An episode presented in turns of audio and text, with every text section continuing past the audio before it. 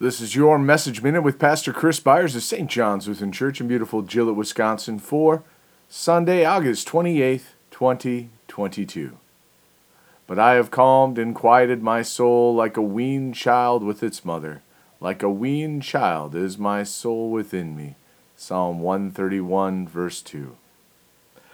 Our journey with God is full of varied moments. The Holy Spirit fills us with moments of great excitement and seeking to do great things for the kingdom as we are fully enveloped in the journey.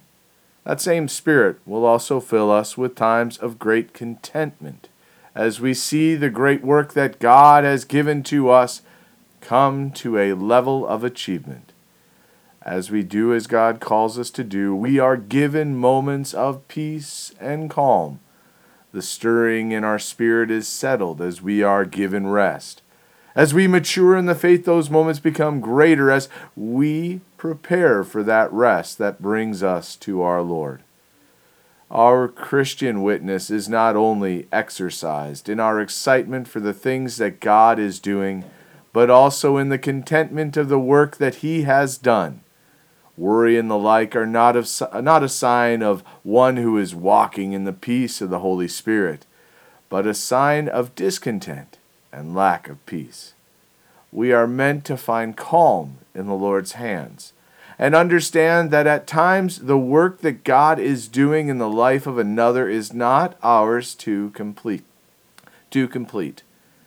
As David was advised that he was not meant to build the temple of, for our Lord, he was calm in knowing that he had left all that was needed to fulfill this calling.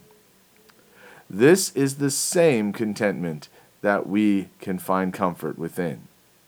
The knowledge that the work that was begun is set to be made complete by the hands of another, as it is not done for our pride, but for God's glory. Let us pray.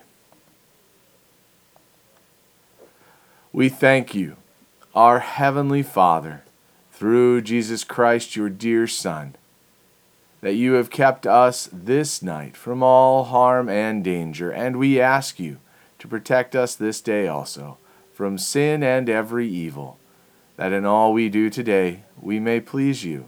For into your hands we commend ourselves, our bodies and souls, and all that is ours. Let your holy angel watch over us, that the wicked foe have no power over us. Amen.